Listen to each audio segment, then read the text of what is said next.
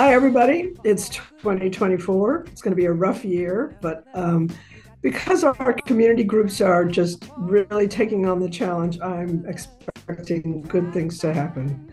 Uh, so enjoy the show. We're going to talk about uh, our tourism industry with Walt Leger, and we're going to talk with um, Jonathan Leit about affordable housing. And um, they're both really smart guys, so um, stay tuned.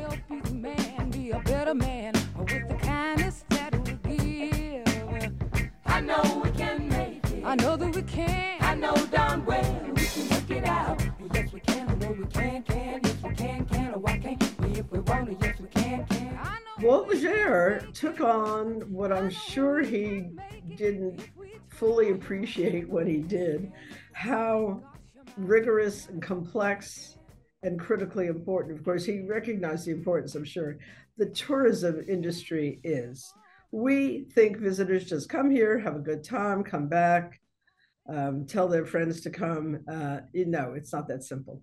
And um, it, it it's just when I read your um, year end letter, I guess it was year end year to go, um, I was floored by the many many permutations of the work that has to be done from this marketing standpoint to the service standpoint to the um, data collection and understanding of, of where we're at and so on. Um, so it, it, you took on a big darn job. And um, I'm, I'm curious to hear your very first impressions as you kind of dug in. Oh, I th- well, thank you for having me. It's always great to see you and be with you. Um, it is a fascinating industry and job, and one that um, I certainly, as you said, understood the importance of. Whether I fully grasp the complexity of it or not, um, is probably it's probably true that I didn't. And then, of course, when I really started working in this field, it was just about two months, and and then COVID started impacting the industry. And so it's certainly been. Oh, I didn't realize it was that bap- close. Yeah, certainly been baptism by fire. And you know, we um, it's a we have a complicated relationship with with tourism and hospitality in the city of New Orleans. You know, I think we uh, uh, while we very much uh, as a I think as a community are proud of our city and we you know love the fact that people um, love it so much.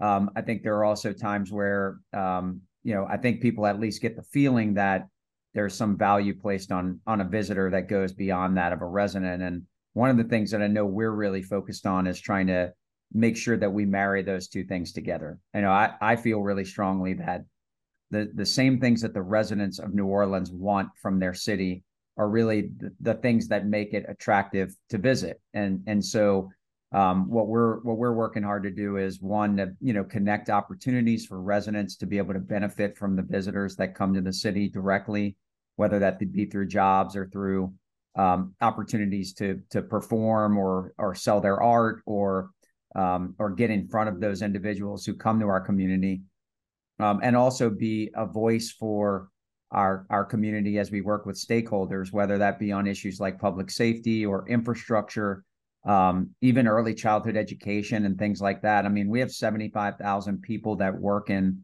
our industry, and in order for them to be you know happy fulfilled and successful they need certain things from our community from our state and from our city um, and so it does put us in a unique place because we we kind of intersect with all of these different things. And that's not even to mention the fact that we go out to the world every day and and put our city in the best light that we can so that conventions, conferences, meetings uh, choose New Orleans over every other city so that the NFL, the NBA, the NCAA, um, the World Wrestling Entertainment, any major organization that's choosing where to have special events, that they choose New Orleans over any other city. Um, and then of course that uh, individuals choose to come here, whether that be for vacation or whether it be to come take a look at our city for investment or or otherwise. Um, I think uh, our team just works really hard and and loves our community so much. Um, but as you said, I think it often the complexities of it are often glossed over, probably like many other fields. So, so each yeah, so just just just now in that very short introduction, you mentioned different kinds of visitation that require entirely different models of how you market and and um, service and uh, communicate with uh, uh, people. So, um, and and you know, I have to tell you, I, I, arrived in New Orleans in 1972, and I in 1973 I was working with WDSU. I was sent out on a story about a bus that was holding up um, about the tourism buses clogging traffic in the French Quarter. Right. That was our idea at the time of a tourism story. So mm. I go to the tourism office, which was there on on um, Conti Street, and uh, there were two people there, Ed McNeil and Beverly Gianna. Mm-hmm. That was the tourism industry right. office at the time, because New Orleans at the time really did not understand tourism as economic development, which, of course, as you know, is the issue we still have with the cultural uh, economy that people don't understand the economic importance of that. Right. So I, I fully appreciate how far we've come uh, since then in, in recognizing all of the different permutations of your business. But let, us just take just one of them. Let's sure. say conventions and meetings right um, and and and describe you know your your your sort of your marketing plan your approach to that industry just so people have an idea sure. i mean yeah no that thank you for that and i think it, it's an interesting context that you laid out just now because in the in the 70s the tourism industry was sort of burgeoning and growing um, in the 80s you know when you look at 1984 with the world's fair um, so much construction of hotels and other uh, venues happened at that time and I think there was a belief that New Orleans was, and I think maybe in some sectors, there's still a belief that New Orleans is this major um, leisure destination and that we really rely on the leisure traveler to drive so much of our economy here. And, and in reality, that's not accurate. You know, I mean, certainly we have a lot of people who come here for leisure purposes, but as you were as you were saying, the convention, conference, and meeting industry is really the foundation of the tourism and visitor economy for the for the city of New Orleans. For example, it I'll give you some, your leader industry. It does. It, it absolutely does, and it creates the the pressure and sort of the compression on the industry that drives success um, in the in the leisure area. I'll, I'll I'll paint a little picture for you. In 2019, we had about 19 million visitors that came to the city of New Orleans and only about 4.5 million of them were here for conferences, conventions, and meetings, but they spent about 50% of the of the visitor spend. And so what makes up about 25 to 30% of the visitors accounts for more than half of the spending. And part of the reason why is because a, a visitor who's here for a conference or meeting has a different approach to that visit.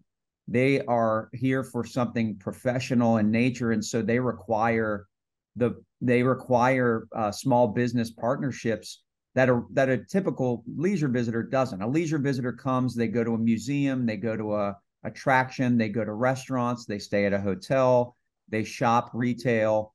A visitor who's here for a conference convention or meeting does all of those things but they also are here with a group that ha- that hires an audiovisual company that hires um, a, you know a, a, musical performers that may hire other culture bearers that may hire other um, members of the community to provide services. They may hire uh, guest speakers. Um, it, it, creates a whole number of different expenditures. And so you were talking about economic development. The meeting conference convention space is absolutely economic development. When i when i come to new orleans if i'm a group and i and i say i'm going to bring 12,000 people to a meeting uh, at the convention center, that's almost like starting a new business for about for four days at a time. It's sort of like a startup that you have to get all of the different aspects uh, necessary to pull that meeting off catering, uh, printing services, audio visual services, um, you move in and move out, construction of uh, trade show uh, floor, uh, so, I mean, it touches so many different things, and that makes it a really important foundational element of the economy here. Secondly, selling to those people is very different than selling to somebody who you want to come here for a leisure trip because the first thing you've got to convince them of is that you have the necessary infrastructure, meaning the convention center or the hotel or venue that you're going to host your meeting in is adequate to host that meeting. It's got the right technology, it's got the right lighting, it's got the right uh, space, it's got all of the right services that go along with it to make it a successful meeting. Um, then you've got to convince them that you've got the appropriate hotel space to be able to accommodate their needs at the right price and at a competitive price with every other city that's competing for that business.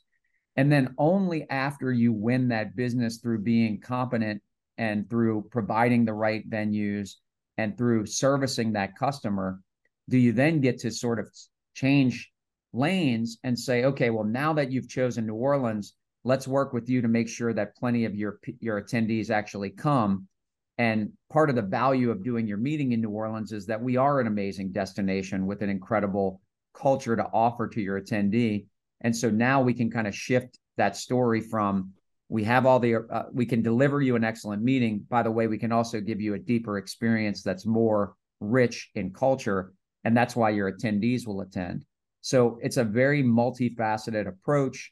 Um, it's very much a you know selling to the c suite and to business executives who are either meeting planners who or who are you know president ceos or high level executives with major corporations or major associations that represent those corporations. So very heavy on the on the business side of things, trying to convince people that New Orleans is a better place to have the meeting than Dallas or Atlanta or Houston or Las Vegas, Orlando. Um, and and our sales team does a great job of servicing these customers year round, calling on them regularly, and trying to do the best we can to either get them here for the first time or get them back here uh, for a meeting, conference, or convention. Let's talk about getting them back for a minute because I think, um, you know, we have a tendency in New Orleans, and and I, I have to tell you honestly, as a former New Yorker, believe it or not, we have the same instinct in New York. New York, everybody would say, "Hey, it's the greatest city in the world," and then the next moment is, "Oh my God, this place is such a pain in the neck. Let me out of here." Right. You know, it we have that that duality.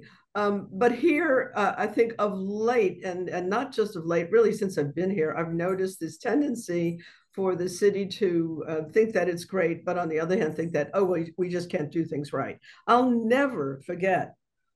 I, I, I say I'll never forget, and then I'm not going to remember who the person was who said this, but it was it was somebody who was either in a leadership role or a reporter. At the beginning of the World's Fair, I was handling PR for the World's Fair. What a wonderful experience and learning experience that was um, who said, "Oh, we can't do a World's Fair here." Literally, they said, "We we we don't we we don't have the, we don't have the ability to do that." So there's a tendency for us to both um, uh, blame ourselves for not being as competent as we think we should be. One, and then two, of course, we obsess about crime, and right. you know, crime was a big issue in New York. When I left New York, they were in the middle of the heroin. Um, mm-hmm crisis, or the, I forget whether it was heroin, or cocaine, but both of those had a, a massive effect on huge crime issues up there. And and and right now, from the pandemic, it's everywhere in the country. But we act like, oh, we're the only city that has crime. I'm so tired of that conversation. I also am tired of people's uh, ideas of what the solutions are to crime because it has to do with education and it has to do with opportunity and economic ability of our, our folks and not of just slamming people into prison. So I, I just don't talk about that on my show as a rule. Right.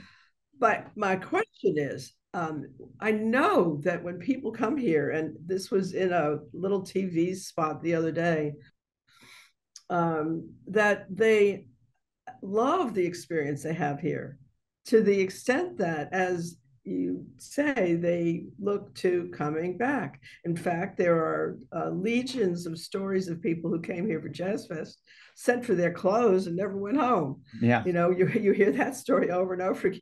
Just one of my favorite uh, um, examples of, of how people um, react to New Orleans. But nonetheless, we do have to really work hard to do a better job in all of our uh, uh, arenas, in our in our public service, in our infrastructure. Obviously, we're still dealing with Katrina.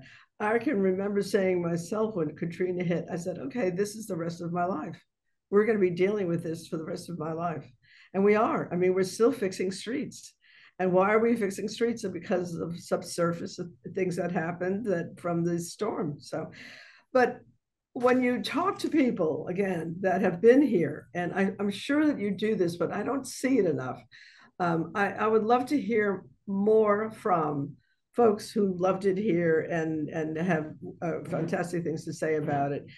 Uh, that would help our locals understand how much people do love their experiences here. It's a, it, a great it's a great point. I, I couldn't agree with you more. As a lifelong resident, we are our biggest fans and sometimes our biggest detractors. We actually get to see it really acutely. It's so interesting. You know, we um we we try to bring in these major associations and there's almost always a champion that is a local that's a member of these associations who really helps us on the inside to get it here um, conversely, yeah. there's oftentimes someone on the inside from here who is sort of like, oh, I don't know, crime. Uh, I don't know. Maybe you shouldn't come. The the weather's really bad that time of year, and so really? you get this dichotomy of people who are mostly our biggest champion, but sometimes our biggest detractor, and it really kind of just depends on that individual's kind of perspective on things. So it, it's fascinating. I uh, my wife gave me a Christmas present this year that was a baseball hat. And I think it kind of sums up perfectly what I feel like I do every day. It says New Orleans versus all y'all. And when we go out, we're against I you know, we're going against everybody. Where she got right? It. We're competing with every yeah. city all the time. And I do I, have been sharing with people a lot lately because over the, the course of the last year, I was on the road over a hundred days last year selling and promoting New Orleans and meeting with customers and doing you know that you know hand to hand sort of sales work with some of our sales team and i wish sometimes that more of our residents were able to spend time with people from other places to see their faces light up when they talk about new orleans because the truth is we do have a very special place here despite the challenges we've got and as you said everyone has challenges but I'd much rather be selling the city of New Orleans than anywhere else. Um, just given the fact that there are so many people who really feel a connection to it. And it's unique in that I think, you know, when people say, I aspire to go visit New York, um, what and many times what they're saying is, I want to go see the Statue of Liberty. Um, I'd like to go to Broadway. I um, want to go to the um, you know World Trade Center and pay my respects. There are a number of different sort of uh, attractions that they feel like they need to see, or they go to San Francisco, they have to see the uh, the Golden Gate Bridge, or you know there are often things that they want to see. I, I think that people want to come to New Orleans because they want to live like we do just for a little bit of time. And they want to feel the spirit of this place. And certainly we have great attractions that they want to see um, they want to go to the World War II Museum or Audubon or and certainly to the French Quarter and to experience it. But the um, and the other neighborhoods across the city, but in a way they just want to feel the spirit of it. And so such a special place. Um, as you said, not without challenges, and certainly um, it, it's definitely uh, I think a miss when people here don't fully appreciate that there are challenges in every city in America. That no one no one's living in utopia everyone's got challenges, many of them very, very similar to the ones that we're facing. And so um, our team really works to be positive, to tell the positive stories of the city, and to work through those challenges. When there are questions about public safety, when there are questions about other issues, we sit down and we deal with them. You know, we talk it through, we look at data, we look at evidence, and we paint the picture for people. And the truth is, most of the time, we're able to successfully maneuver through that. Um, the challenge is that when we have a tough year like last year where there was some really serious spikes in in crime and you get national media paying attention you've got to really work hard to keep the meetings that you've got booked and it makes it even harder to book future meetings you know we we're booking these conferences and meetings up to 10 years into the future and so yeah. it's one thing to compete really hard and win and sell and get that booking for 2028 it's another thing to have to resell it in 2024 and in 2025 and in 2026 to keep somebody from pulling out and moving to a different location. And certainly the last couple years, we've been doing a lot of that. And I know that's put a lot of pressure on our team. You know, we booked 1.45 million new hotel room nights in 2023 for conferences and conventions. And at the same time, many of our sales members are reselling those same meetings that they booked two and three years ago um, just to keep them on the books. So it's um there's certainly challenges with that. I, again, I don't think we're the only ones facing it, and that's just part of the the landscape right now. We have to keep uh, be vigilant and stay in, in touch with our customers, even ones that are confirmed, to keep them locked in. How does um how has the uh, Zoom uh, universe affected you? So uh, at our level, at the local level, you know that we have many less live meetings. We we tend to do Zoom meetings. It's so much more convenient.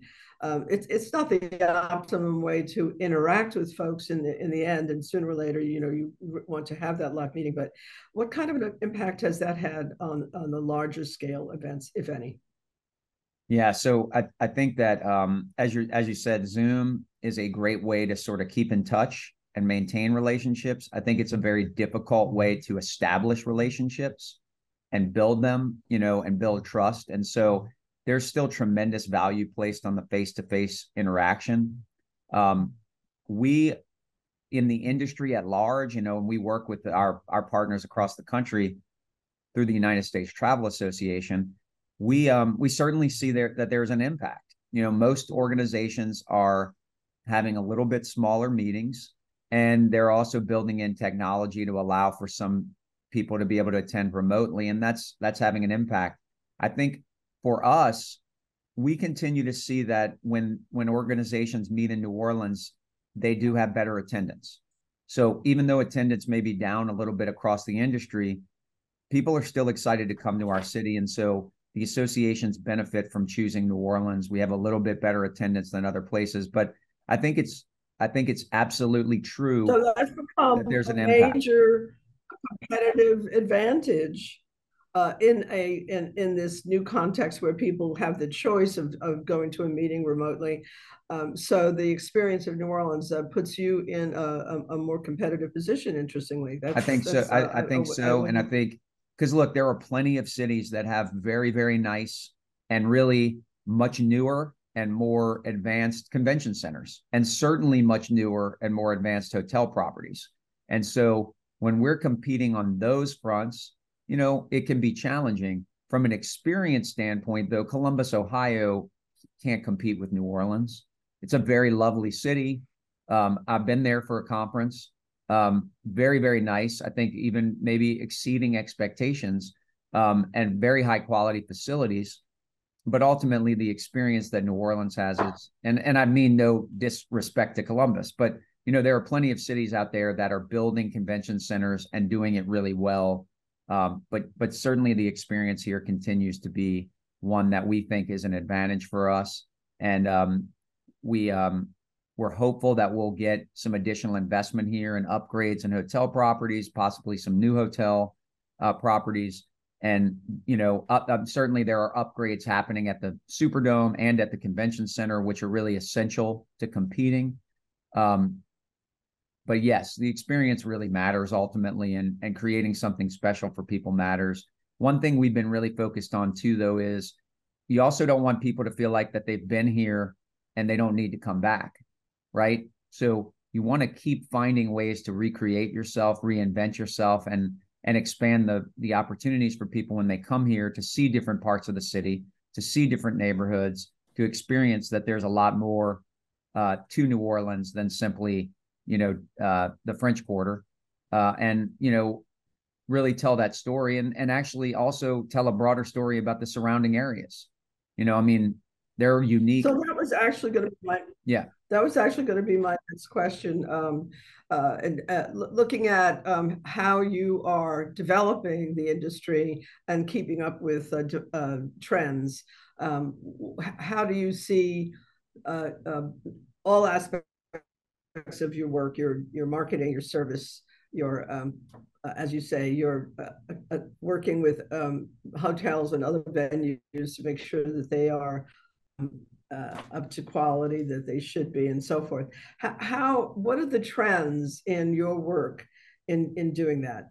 So you know, we're we're fortunate um, we have we have built a really strong 2025 26 27 28 29 convention calendar those are really important as i was saying because they're the most predictable business you know you've got contracts with organizations that and that and with hotels that are guaranteeing uh, people are going to show up contractually and so our our community can plan around that and know that they can expect that level of visitorship and then we can work on the leisure side to fill in the gaps um, at you know throughout those years. So we have been called upon by many of our hotel properties to go spend time with them and present that data to them as encouragement to make investments in renovations and upgrades to their properties.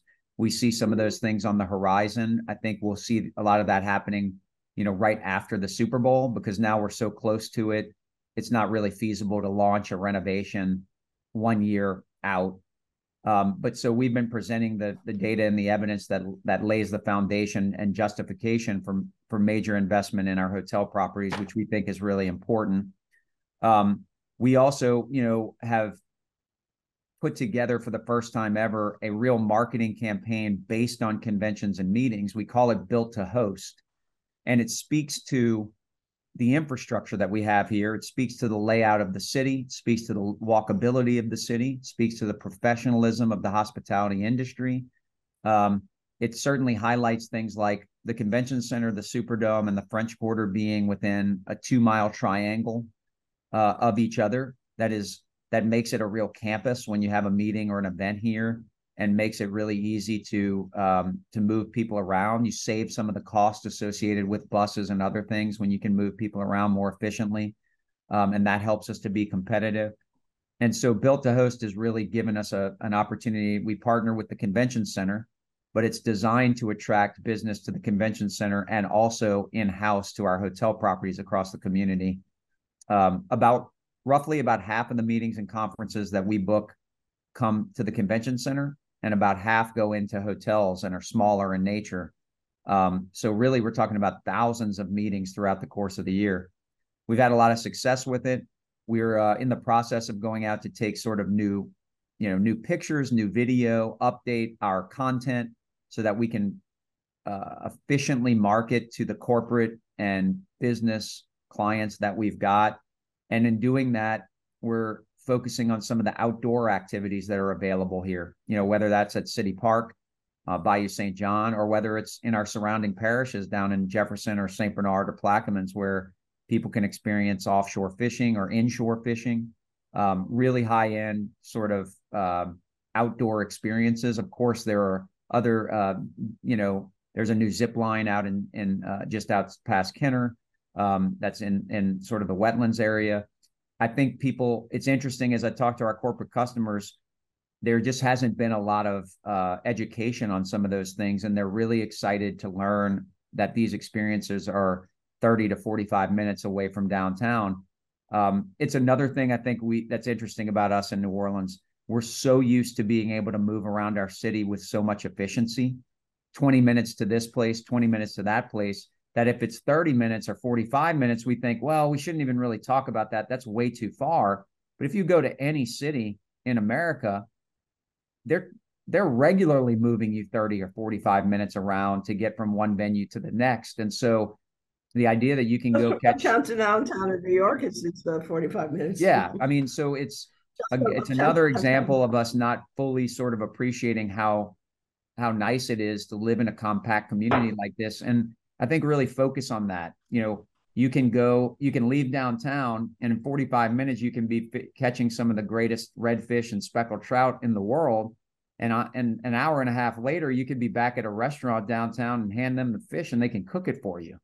You know, I mean, there are experiences that are really unique and special that I think we haven't fully been able to to sell and and and help people understand. And that's something that we really focused on helping people get that they're are really unique experiences beyond what they expect from New Orleans. And and that's been fun, and, challenging. That, and I think it creates an opportunity for us.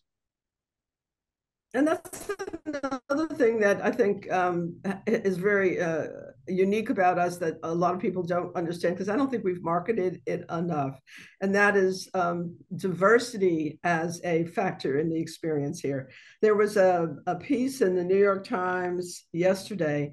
There, um, I don't remember how many it was, like 70 some favorite little factoids that were buried in stories that they had run in the newspaper and one of those was about the Black chefs and rest, new Black restaurants in New Orleans that are telling a story that we haven't adequately t- told about the African influences on our cuisine.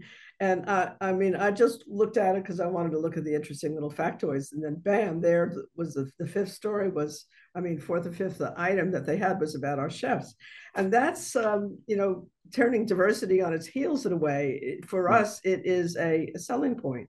So it's absolutely part of our strategy, and that story is one that we placed with the New York Times. You know, I mean, we I don't I think there's another escaped fact. We placed 1100 stories last year in media across the the world. We had hundreds of journalists that we brought to the city. In fact, we worked closely with uh with um, Chef Serigne at Dakar, Nola recently, uh, who is an emerging uh, chef across the nation and and a uh, real amazing story for the city of New Orleans.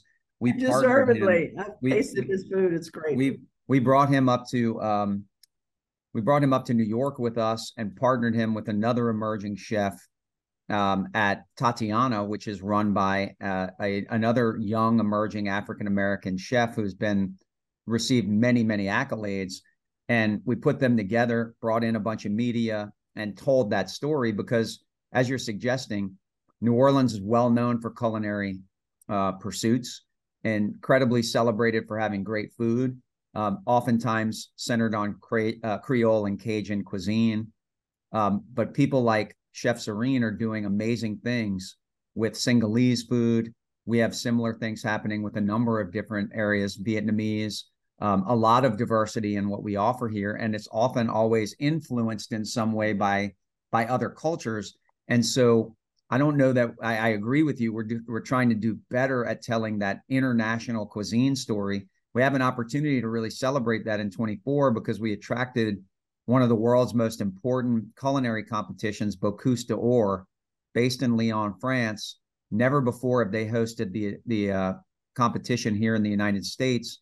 We, through some support from the the French uh, embassy, uh, had, a, had got a tip that there was a competition underway. We jumped in it and we were able to win it in June, we'll have some of the greatest chefs in North and South America competing here to go on to the finals in Lyon, France, and gives us an international platform to celebrate uh, what we're doing here in the city and give some of these chefs an opportunity to really emerge and tell their stories. And they are deep and they are broad and they are different than I think what people expect. And so we're really focused on giving people the opportunity to get to know New Orleans, but also to get to know some of those things that they may not know, give them a little bit of a surprise and and another reason for them to come to come visit us. So that's um we we we love when we are successful in getting writers to write things that really matter. And um it, it it's a our, our PR team does an extraordinary job. And I'm really proud of the the the journalists that we brought in over the course of the last year hosted them, created itineraries for them, and then ultimately our community benefits from getting to see those articles all over the world um, telling the story for us. We could probably do three shows uh, right away, uh, right now, with what you can tell us about um, your experience and, and how we're doing in the world tourism market. And uh, of course, we can't do it right now. So I, I look forward to uh, having you on periodically to update uh, us on, on, things and and share ideas. Um, so uh, I hope this is the, uh, the, great year that you're describing. I know we already, considering that last year was a rough year.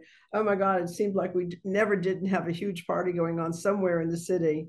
And um, as you said, the neighborhoods are definitely coming to the fore, and I'm a big believer and supporter in that. So I'm going to say thank you so much, Walt, and I hope this is a fantastic year. And um, I'm going to visit with you again soon. We look forward now, to that. Thank you. Bye bye.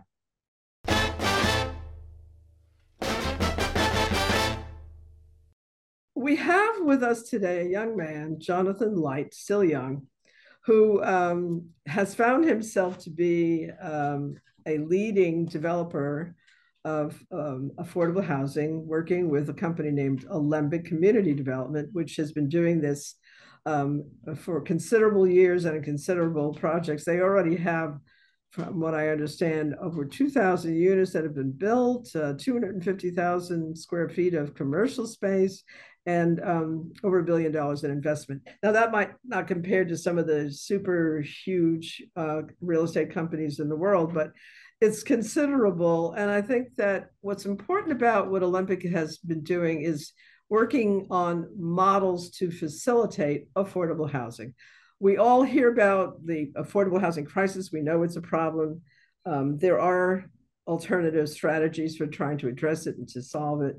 Uh, from the sort of deep rooted sociological issues that we have to uh, address, educational issues, and and and so forth. But in terms of literally creating housing, um, Alembic community development has got a beat on this, I would say. And so um, Jonathan is with us to to explore this. I, I, Jonathan, I really have to start with um, why is affordable housing such a crisis level? Um, I guess both policy and uh, production issue. What, what's the issue? Why is it so hard? Hmm. Uh, okay, so a multifaceted question to begin with. Um, there's, uh, I mean, at its most basic on economic level, incomes incomes have not kept up with costs.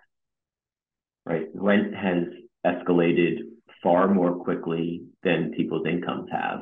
Um, right, people's incomes have typically remained flat, right, adjusted for inflation um, for for for a long period of time. While we know that in our certainly in our cities and um, not even the hottest real estate markets, um, but just places where, where people want to live, rents, um, cost of ownership have gone up considerably.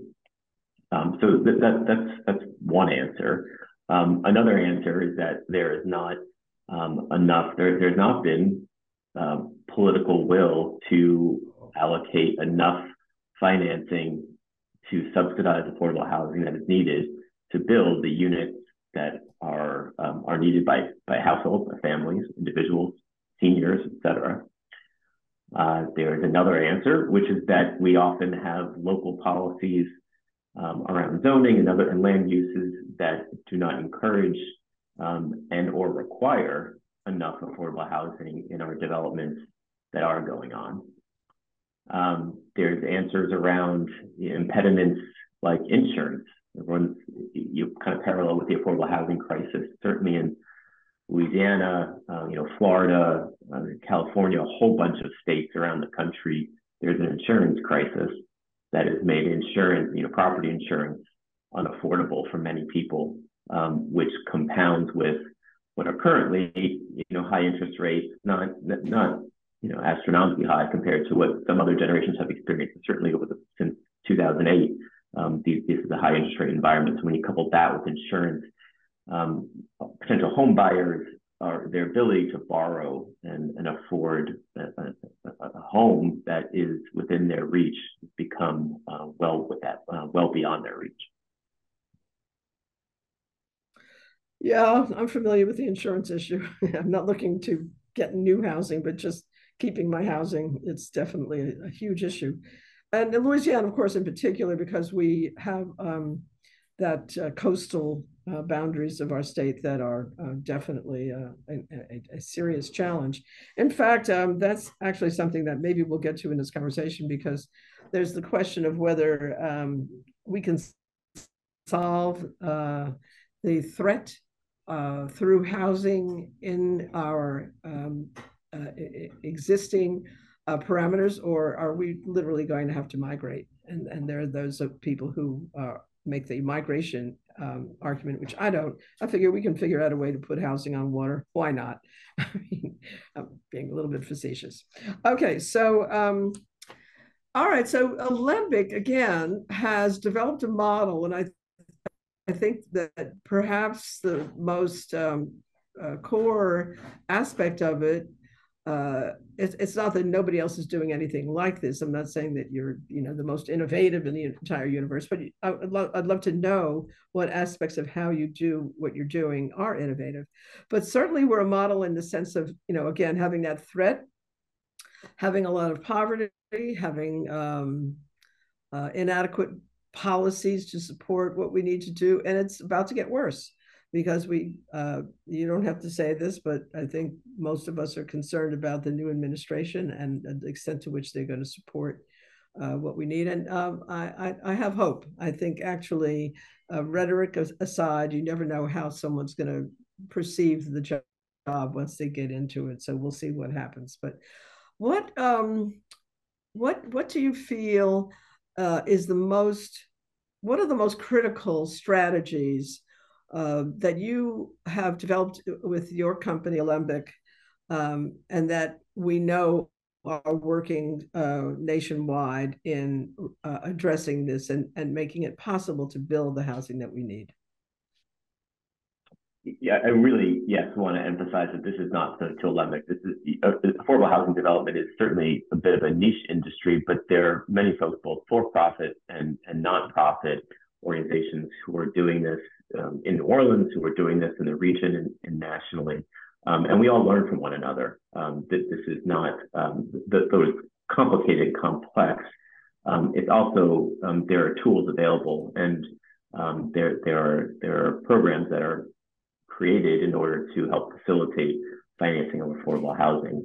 there are a few things I think that we do. one is I mean, just an obvious one around financing um, that, again, other affordable housing developers utilize. There are um, there are federal programs, and it's important to highlight that the majority of funding that comes to the states and to municipalities, to cities, is federal money.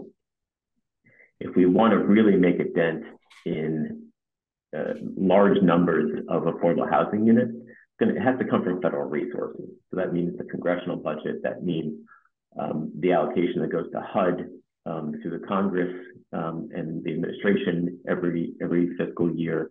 Um, you know, it's working, it's it's lobbying your um, your, your your Congress people, your senators, uh, people who have influence influence on on budget um, at the federal level.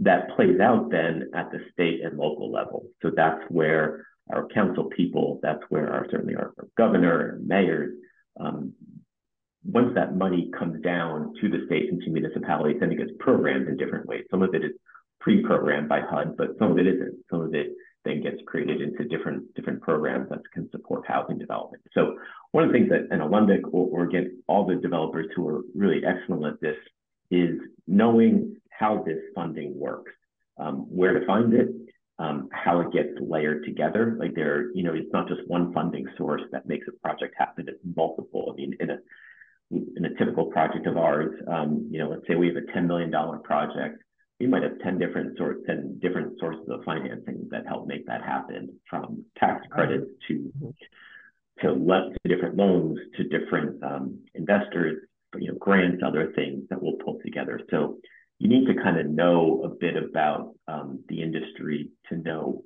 where to look for things, where not to go. Um, you know, unfortunately, sometimes there's there's too much gatekeeping going on. One of the things that we really like to do is to, to when we well, one, I should say we work in partnership. We joint venture with nonprofit organizations who are typically kind of community based, um, but have have a constituency, um, and we work in literal legal partnership. Um, we believe that the sharing of of, of control, decision making, of economics, of ownership um, is is really what um, what's, what's paramount in these developments, um, so that developers, you know, by definition, we're outside of community where we're working.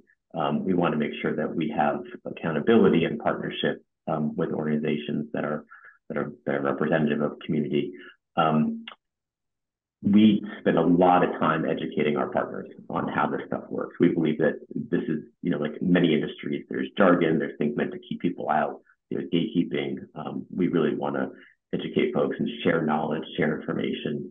Um, doesn't mean that everyone's going to go out and be a developer. That's not the point. But the point is that communities um, and organizations need to know that these resources exist. Um, so in our project, I'd say it's not just kind of what we do. For, uh, we've actually never developed a market rate unit. Um, you mentioned we've done about 2,000 units, 100% of them are affordable. Um, there are lots of great developers who do mixed income. Um, that just hasn't been our niche. Our niche has been to do entirely affordable development. Um, but it's not just like the the kind of what we what our projects are, um, but they're how we work, which again is in, in partnership um, that are truly meaningful um, and mutually beneficial. Um, and then third, I'd say is kind of where we work. So we're, we're really solely working in underinvested neighborhoods um, in New Orleans. That's been Central City, um, uh, Seventh Ward, and Lower Ninth Ward. What was the uh, Lower Ninth Ward, Central City, and what was the third? Uh, Seventh Ward uh, uh slash Mid City. Yeah. Seventh Ward. Okay. Okay. Um. So, uh, what are some of the most uh, you you mentioned the gatekeeping can be problematic, especially uh, when it's around zoning issues and land use issues, uh, where there's um, existing policies that are prohibitive or discourage um, uh, the kind of development that you do. And then also, we have to admit that there are people who don't want uh, to have affordable housing near them, and that's at the heart of that gatekeeping process, right? So, so how do do you work with people in the the the area that with you're going to develop a project, not just the people who are uh, involved with the partnership and going to be benef- um, benefit from it, but what about the community beyond? Do you try to um, win over friends, so to speak, in the neighborhood towards your project based on how you do things? Yeah, of course, absolutely. It's one of the reasons we try to focus in on um, um, communities and neighborhoods in, in, in, a place like New Orleans, where I've been here now, not not native, but I've been here since 2007, um, and we, we we're not working everywhere, right? We're not. There's all kinds of communities and, and places certainly that that need additional investment. Um, we really want to build relationships and have ongoing relationships in communities so that um, it, it's we're, really bringing multiple investments when we can through through developments. Um, and and yeah, that means um, you know you don't kind of uh, you know th- there's lots of great consultants and lots of great professionals who work in this field. Um, for for us, it's really important that when we're having community meetings, when we're at the city council, when we're um, at city planning, uh, just kind of out at a site, that it's us there. Um, we don't kind of put up other other folks, other consultants or things um, to kind of to do our to work. It's important for us that we build direct relationships um, we're also a very small shop. There's three of us here. So kind of by definition, we do a lot, um, kind of everything ourselves. Um, I, would say, I mean, as you kind of alluded to, there's also, right, folks that um, I'd say we never tune out. Um, we always listen to everyone. Um, but we also believe in, in a kind of greater good around affordable housing. a story that, quick anecdote that sticks out to me a lot is um, we're in, in, we partnered with Gulf Coast Housing Partnership, who I'd say is probably the kind of leading nonprofit affordable housing developer in the region. So as far as units, and a great, uh, great affordable housing developer. We partnered with them um, on redeveloping a portion of the Brown Dairy site on Oretha Castle Haley Boulevard. Um, and it's 192 affordable apartments, um, along with a, a, community health center operated by uh, DePaul Community Health Centers. Um, and anyway, as part of our um, zoning approvals for that project early on years ago, we had a community meeting um, in Central City. Uh, and someone, uh, a, a, few folks were concerned about parking. Um, we have 125, I believe, parking spaces for 192 apartments. And there was concerns like, well, it should be one to one or more than that. And, you know, I'll speak just speaking for myself. I'm not a big believer in surface parking. Um, and we certainly see in affordable housing Lots of people don't own cars, or at least car ownership is not one car to one person. Um, anyway, one gentleman was particularly vocal in in saying that there's just not nearly enough parking, we need more and more parking. And um, when I talked to him afterwards, I, I learned that um, he he lived about a block away and he owned four cars, um, and he parked several of them on the street. He was concerned that our residents um, would would take up his on-street parking. So anyway, that's not every person who's opposed to affordable housing, certainly. um, but stuff like that comes up, and you know, you have to really have conversations with people, understand where they're coming from and what their concerns are about. Right, exactly. Um, so, um, by the way, um, how do you define affordable housing?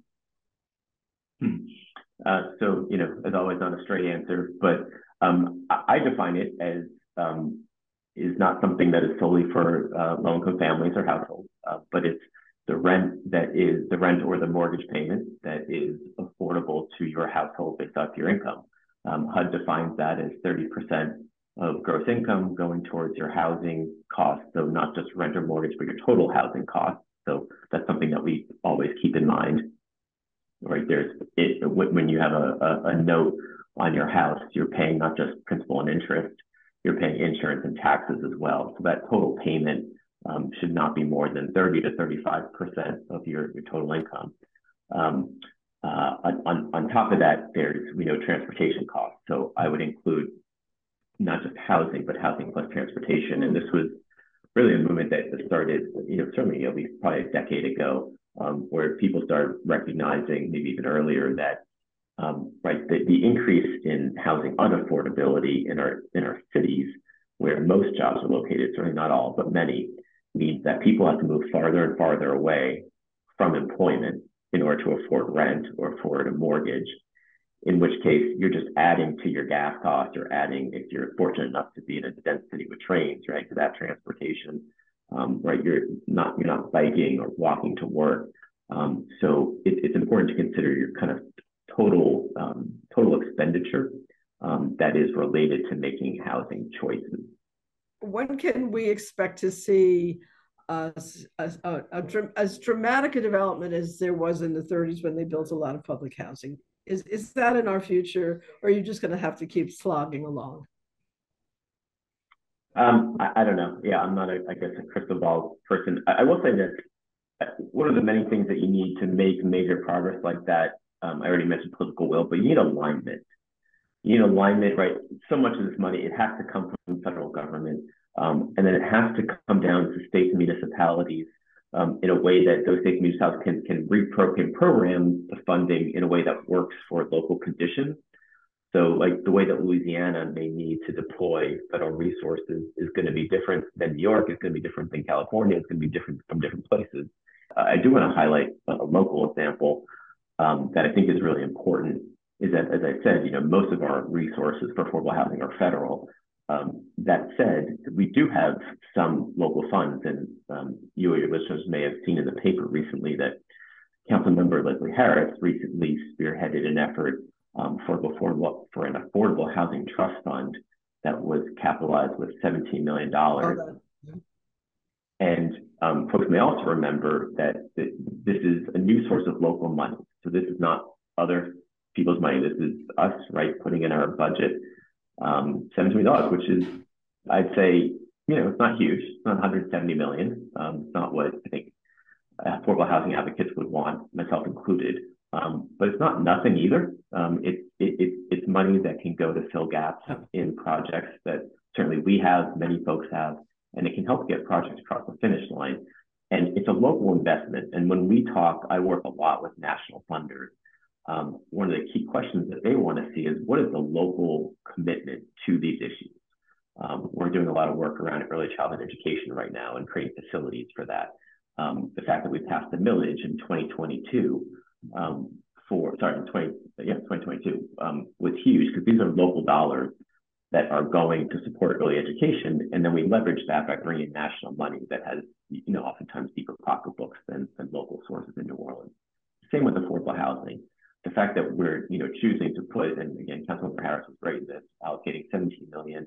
Um, the whole council got behind her, the mayor got behind it, everyone got behind this. Um, it was was a real kind of alignment of of recognition that we need this.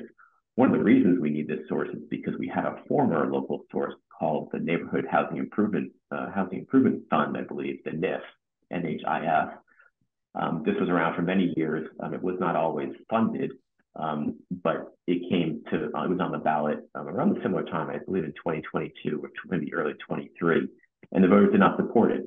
Um, it was not, it was not voted in. So that was previously a dedicated source to go to affordable housing and other community development needs. Um, now, at least in lieu of that, we have a one-time affordable housing trust fund.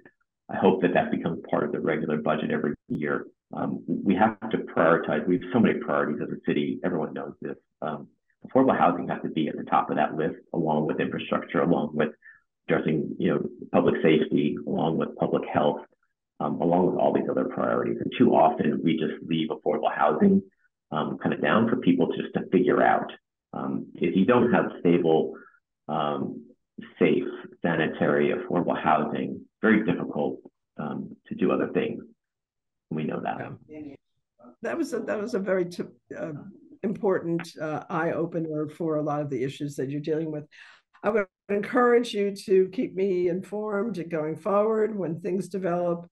Um, let me uh, share it with people so that they know um, that um, it's not an intractable issue; it's just a difficult one. And I appreciate and and and commend you and your partners and your organization, the Alembic Community Development Organization. So um, thank you very much for everything that you do and for the time you gave me today, in the middle of our sort of you know waning holiday season.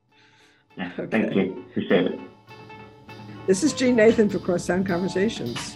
Tune in next week too.